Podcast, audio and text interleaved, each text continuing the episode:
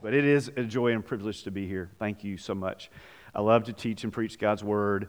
I love to see it change people's lives, the light bulb going off, um, things like that. So uh, when I heard that uh, you all were looking for some, some help on Saturday nights, I was like, I'd love to do that. If that would be helpful, I would love to do that. So here I am. Um, and I said, So what do you want me to preach on? They said, Well, we're going through the book of Matthew. And I said, Really? So are we. And so uh, we're ahead of you guys. So I'm like, All right, we got this nailed. All I got to do is go back. And I don't repreach sermons because they're usually so far apart. I'm not embarrassed by the way I preached it. But I'm like, This was just a little bit ago. So I go to look at my notes and somebody preached for me that day. So, yes, fresh, fresh uh, for you as well. So we are in Matthew 16, and we're going to start in verse 21 and, and go through 28. And uh, we're going to, I'm going to just kind of assume maybe that there's a few people in the room maybe that haven't been here for uh, a sermon series through Matthew and just kind of touch base on a couple of things for context real quick. First of all, book of Matthew is written by Matthew, one of the 12 disciples of Jesus, who then became one of the 12 apostles. Um, he is one of the two gospel writers that walked with Jesus, um, Matthew and John. And so he got to see, was front row seat. He got to see uh, a lot of what he's writing about, and he orders it as he's led by the Holy Spirit in such a way to communicate some truths. Um, every week when I would talk about Matthew, I would say there's three kind of a sweeping theme through the book of Matthew. And it kind of goes like this, and I didn't come up with this, um, and, and it's basically this Jesus has all authority so that all nations might pledge all allegiance to him. Jesus has all authority so that all nations might pledge all allegiance to him. And actually, you can find that in the Great Commission at the very last chapter of the, very, of the book of it's there in the Great Commission. All authority in heaven and earth has been given to me. Therefore, go and make disciples of all nations, baptizing them in the name of the Holy Father and the Son and the Holy Spirit, and teaching them to obey all that I've commanded you. And surely I will be with you until the end of the age. So uh, just kind of that, they're all wrapped up there at the end, but it's throughout. You can see it in Matthew 1, you can see it at the end, and you can see it all the way through. Jesus has the authority. And, and what you're going to find here is we answer this question is that he's going to once again eh, talk about his authority in this way. Jesus is going to, we're going to answer the question how does Jesus summarize Christianity? Okay? I, I originally said, how do, what is the summary of Christianity? And then I went, well, I actually like, how does Jesus summarize it? Because he is going to summarize it here in an unlikely way, in a surprising way. So uh, last week, I assume someone preached on the verses that preceded this. If they did, they would have talked about how, um, how um, Jesus asked the disciples a question Who do people say that I am? And they gave him some answers, and then he follows up with, Well, who do you say that I am? Super important question. I'm going to assume you wrestled with that some last week.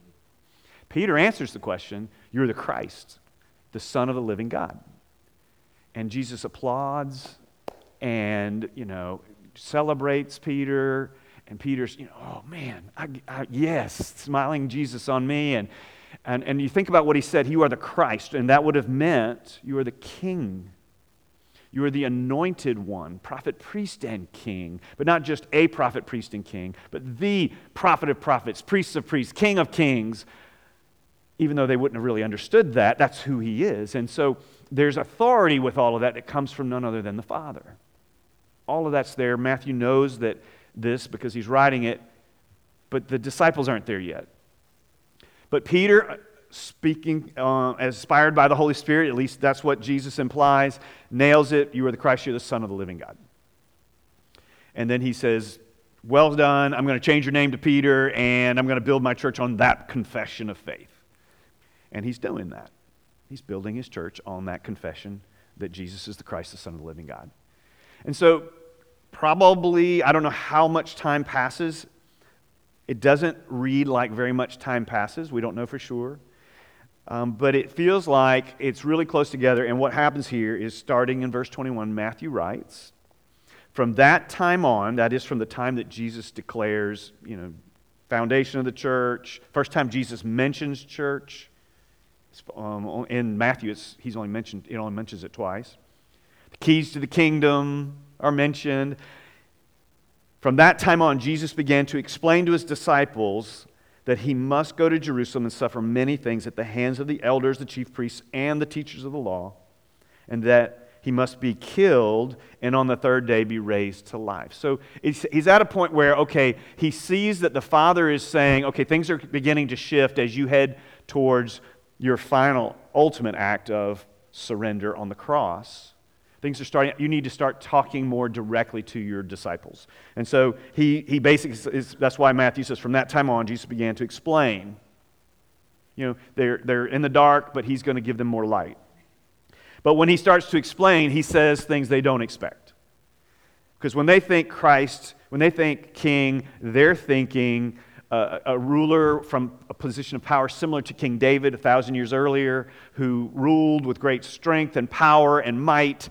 And he did it with great integrity most of the time. And, and so, you know, man after God's own heart. And so they're picturing, well, if he's like David, he's going to be like David. But he's not like David in the way he brings in the kingdom. In fact, he, he's counter in a lot of ways. Now, the heart is, is there, but there's, there's this sense in which I'm not going to raise up an army and create a revolution, at least not in the sense that you're thinking of. And so when the disciples hear this, they hear Jesus say, I must go to Jerusalem, I must suffer. Okay? And if you study the book of Isaiah, you'll see the Messiah described two, one of two ways. You'll see him described as a conquering king, and you'll see him described as a suffering servant. And a lot of the rabbis would debate well, which, who is who? What is that? How is, they can't be the same person. But, but he's talking about the Messiah, so they, it was almost like they said, well, we, we'll just set this suffering servant aside over here and we'll go with this conquering king. Yeah, we like that. He's like David. I can picture that. I can't picture that. And, and that's why they didn't see it coming. Well, it's, you know, century after century after century of that mindset, there's just no room in their, in their paradigm for suffering as the way to victory. Okay? But here's the principle that Jesus is teaching. And you're not going to see this in very many churches, and you're not going to hear this from very many pulpits, but it's right here. You'll see it. The way to the, cro- the, way to the crown is through a cross. And it's not just true for Jesus. That's the way he's calling us to follow him. That's why he says, deny yourself and take up your cross. And he doesn't say that's just how some are going to do that. That's not just how some should live. That's not how other Christians should live. That's how I should live. So let me show you where that comes from. So he says these things, and he, he ends it with, and be raised to life. But it's like that did never register. That went right over their head. All they heard was suffer and die. And see, they also know in the back of their minds if Jesus dies, this does not go well for his disciples. We do not want to suffer and die. Peter took him aside and did the unthinkable, really. Took him aside and began to rebuke Jesus, right? All scripture is profitable for teaching and rebuking and correcting and training in righteousness. Yeah, Peter, but I don't think this is exactly what they had in mind when they wrote that, right? I think it was, uh, you know, you rebuke one another, not Jesus who is Lord and perfectly in charge. And yet, he's so feeling good. He's still on that high from, well done, uh, Peter. Uh, I'm going to give you a new name. Well, he calls him another name, and it's not so uh, good. Never, Lord, is what he says to Jesus. Never, Lord. So, in other words, you're wrong, and you shouldn't want that, and you shouldn't go down that road because that's not the way God takes care of his people. And, and Matthew uses the word rebuke. So he could have said this in a couple of different ways, but let's just cut to the chase. He rebuked Jesus. Well, um, and then he finishes, This shall never happen to you. This shall never happen to you. He's like declaring as if he's Lord. It's like he's switched places with Jesus. Well, Jesus fixes that really quickly, as Jesus is wont to do. Jesus turned and said to Peter, Get behind me, Satan. I don't think he was smiling when he said that. And when I've read this historically uh, over the years, I've always thought he's looking over the shoulder at Satan. I kind of pictured that. I, certainly, he's not calling Peter Satan. But look at what else he says, and I think he is. You are a stumbling block to me. Okay, you could go either way with that statement. But then he says, You do not have in mind the concerns of God, but merely human concerns. And I don't think Satan has human concerns. I don't think he's concerned about anybody or anything but himself and his own worship me. So this tells me, I think he's looking at Peter and he's calling him Satan, and he's to make a point, if nothing else. You're out of bounds. You're really out of bounds. you have already forgotten who you said I was. Meaning, you don't really understand, but don't we do the same thing? We know the answer to the question, Who is Jesus, don't we? But do we remember in such a way that it informs our actions and behaviors on a consistent basis? I'll let you answer that question. Verse 24 gets at the heart of how Jesus summarizes Christianity. Jesus turned and said to Peter, we said that. Then Jesus said to his disciples, so he is he so Peter pulls him aside. He's over, it's kind of like Peter's pulled him aside. He said, Jesus, never, Lord. And, and it's like Jesus says, Whoever wants to be my disciple must deny himself, take up his cross, and follow me. It's just, it's just that simple. What is the summary of Christian faith? It's yes, Jesus, yes, Lord, I surrender all. You know? And it's not just sing the song, it's like actually live surrendered. Um, there's, some, there's some real simple symmetry here. If you look at this verse, he starts it with, if anyone come after me or if anyone be my disciple, and then he ends it with follow me, which is basically saying the same thing.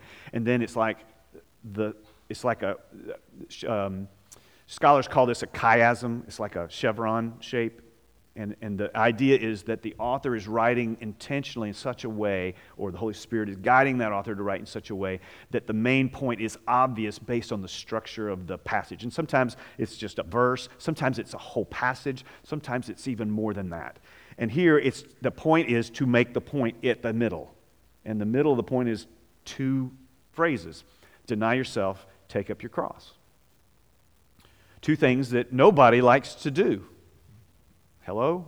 Right? I mean, who wants to say no to your flesh? Right? I mean, I really do want seconds flesh, and I don't really, uh, yeah, that's what I want. And, it's, and we don't like to do things like fast food. And I don't mean McDonald's, I mean like fast from food. We don't like that. And the flesh doesn't like that. And yet, deny ourselves that's exactly what fasting is. It's saying to self, I'm going to say no to you. I don't have to. This is not a legalistic activity. This is a choice I'm making so that when I need to say no to you and I don't have the strength, God will have, I'll have the spiritual strength to, to follow through. Jesus fasted for 40 days. At the end of that 40 days, he is weaker physically than he's probably ever been, eh, but he is stronger spiritually than he's ever been. I mean, I, I, don't know, is that possible? The human Jesus, I would believe, he's at least strong enough to resist Satan. Hello, I don't want to be anywhere near him. And he stands up to him and he answers his three temptations with scripture powerfully, and then the angels come and minister to him as Satan runs with his tail tucked between his legs. Deny yourself that's the deny yourself. That, fasting to me is what comes to mind most because that's, that's a spiritual discipline. It's one of many spiritual disciplines that is there for us to practice, to strengthen ourselves, to be able to say no to ourselves when we need to say no, like when we don't feel like it. Like, I want to hit snooze. No, I don't want to hit snooze. I'm going to get up anyway and, and make time, for example. I'm going to say no to that food just because I want to be able to say no to my body and my body is going to obey. My mind and my body, my, my, the Spirit of God in me is going to give me the strength to say no when I need to say no to myself. The take up your cross is obviously pointing to that instrument of execution, of death, right? It's a willing, that's the ultimate surrender, right? Is to give up your life And sometimes giving up your life is dying like a martyr. We don't really have that here, though in the world, we've had more Christian martyrs in the last century than we have in the previous 19 centuries combined. So people are dying for their faith every day. Okay? People are taking this verse literally seriously. We're to take it literally seriously too. We don't have a lot of people pointing a gun at us saying, Do you believe in God? like Cassie Bernall did back in, what was that, 99? I don't remember.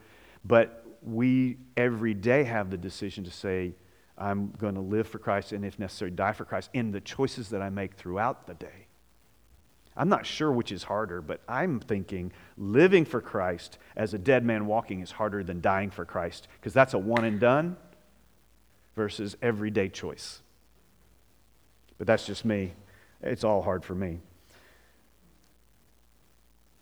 Take up your cross. So Jesus is he's not asking them to do something he hasn't done. The cross comes before the crown. First coming, of Jesus, he goes to the cross. The second coming of Jesus, he'll come as a conquering king. He will have the crown. And he calls us to follow him. What else can that mean? But to do what he did, the way that he did it, with the heart and mindset that he had for the duration of his life. He calls us to the same thing. It's going to look different because we're all different but we need to be willing to walk that same path. He, he then moves on to the motive, and he says basically, because if you do this, then you're going to, because I'm going to win, because I do have the crown ahead of me, because I have gone to the cross. I'm going to win, and those who follow me are going to win with me. They're going to live with me. And those who don't won't. It's like you, to, you go to the cross and you get the crown, you go to the crown and you get a cross and it's judgment. And, and he's going to talk about that in 27. But 25 and 6, he says, for, those, for whoever wants to save their life will lose it, but whoever loses their life for me will find it. Uh, what good will it do for someone to gain the whole world yet forfeit their soul? What can anyone give in exchange for their soul? So I want you to think about I, I just this to me is the easiest way I know to describe this. It's uh, open handedness versus a close fistedness. And it's like, okay, if I'm trying to gain things and I'm thinking like the world, I'm trying to accumulate and I'm trying to hang on to it once I get it. It's opposed to when is open handed, God, let God put things in my hands and not resist the temptation to want to cling to those things, but to live so freely surrendered to Him, gladly submitted to Him, that if He puts it there I'm saying, well, thank you, I don't deserve that, and I'm going to use that to your glory unless you choose to take it out. And I'm going to use it until you take it out. And that's when, that's when verses like, it's more blessed to give than receive, make more sense. When we, you know, imagine if, if, if we really, really believed that it's more blessed to give than receive. That's Acts 20, 35. Jesus said that. Of the few verses in, in Acts that Jesus is quoted, or at least I see red letters, I guess. But he gives us this open handedness. And, and that's what he's calling us to. He saying, when you deny yourself, you're saying, I don't deserve, I don't need, I'm going to trust you to provide and give me what I need if I need something. And I'm going to live like you did, Jesus. Well, if last I checked, Jesus didn't have a house, he didn't have property, he didn't have a vehicle, he didn't have uh, an ancient iPhone, he didn't have anything, right? He just had what he needed. Wouldn't that be a breath of fresh air if we could live like that? That simple, sim- not, not simple minded, but simple in that I only need what I need to do what He's called me to do. Okay? What has He called you to do? You're a parent, He's called you to care for your family, and you need a shelter for your kids, right? It's like it's, everybody's situation is different, right? We all have needs that are legitimate needs. I'm not saying that you need to sell everything and give your money to the poor. But um, wait a minute, it seems like somebody, I'm not saying go do that, but you know, at the same time, right? Isn't he saying, deny yourself, take up your cross and follow me? Jesus is saying to the parent who has a 21 year old daughter that wants to go into the mission field and a dangerous place at that, and they try to talk her out of it because they want her to be safe. Okay? Now, as a dad of four daughters, that would be real easy for me to want to do.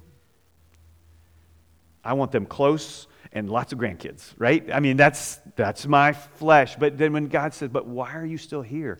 I can take you home as soon as I save you, and you'll get to do everything I'm going to call you to do, and you're going to do it better in heaven than you're going to do it here. So why are we still here? Because there's something to do here that we won't get to do there, that we can't do there. Because the only people there are disciples surrendered to the Lord Jesus Christ. But here, we live in a city where 90% of the people are doing something else on Sunday morning or Saturday night instead of being in the house of the Lord with his people. Okay? Why is that? Because they value their time in some other way or some other place at that particular time. Okay? And so why do they do why is that the case? Because that's what they know. That's where they are. But they don't all they aren't all going to stay there. They need someone to tell them. And that's why we're still here. For the Son of Man is going to come in his Father's glory. Jesus is coming again. This is verse 27. Uh, he's going to come in his Father's glory with his angels, and then he will reward each person according to what they have done. So we see rewards in the Bible, okay? He wants to, and, and that's, you know, in the hereafter, most of that. Not that he's not blessing us along the way, but man, the best is so, so great. The best is really, truly yet to come. Do we live in light of that? Do we live with that mindset? Or do we focus on everything here? He ends with this verse Truly I tell you, some who are standing here will not taste death before they see the Son of Man coming in his kingdom. And while there are a lot of different possible things that this means, and they could be true and right, I think it's just pointing, to, I think he's just pointing to the very next verse chapter 17, the transfiguration. G- Peter, James, and John, they go up with Jesus to the top of the mountain, and Jesus, you know, turns into lightning, bright light, and they see Moses and Elijah, and God the Father shows up. It's quite the light show. And I, I think that's what it's pointing to, which is a reminder that that is our future. Our future is in His presence. In the new heaven and the new earth, when we don't have these old costumes and all the pain and suffering that goes with them when we're in that new body, in that new place, in that real place, more real than anything here, forever. This little drop in the bucket of time, in the ocean of time, it's gone like that. What are we doing with it? Jesus says, if you want a summary of what I'm asking you to do, I'm asking you to deny yourself and take up your cross and follow me. And it's really hard for you to follow me if you're not willing to deny yourself and take up your cross. In fact, I don't know what you mean if you say you follow me and don't deny yourself and don't take up your cross. That's really what he's saying. What is that? What's a positive way to say it? Let's just follow Jesus as Lord, as Lord. Surrender to him as Lord. I surrender all. Notice my hands, they're empty. I can't hold anything when I'm doing this. Surrender it all. Okay? Let's end with this little kind of picture. I want you to imagine that, um, I want you to imagine you're, you're standing in the middle of a, a stadium or, or an arena, and all the seats are empty okay and you're maybe you're at center field of the football field or if it's a basketball court or whatever and, and you just look around there's just seats everywhere and all those seats are em- empty now let's imagine that that arena represents your life and every seat represents a different area of your life okay it represents your, your job and, and your passions your family, your marriage, your, your job, I would say that, your, your um, future dreams, your bank account, your calendar. It, it, uh, it, represents your friends and, the, and your hobbies. It represents the deep, dark secrets of your life, your thought life. It represents everything that you can imagine. Now, I want you to ask yourself a question if Jesus is Lord of my life, that would mean he's sitting in every seat. Is he sitting in every seat of my life right now? Have I surrendered every nook and cranny of my life to him yet? And I just, you know, I haven't. I'm not up here as an example of someone who's got this. I, I'm an example of someone who's still struggling with that, okay? I want that. The Spirit of God in me wants that for me so that I might actually live like this, like not resisting it, not like, oh, you know, struggling, but like freely receiving this kind of life. And to do that, I need to surrender all of it. My kids, now I have grandkids, my grandkids, the future of all the dreams that I have, it's like, those are fine, but I need to submit them to Him too gladly submit it to Him. So I just want to ask you to consider that, to think about that as we, as we pray and close it here.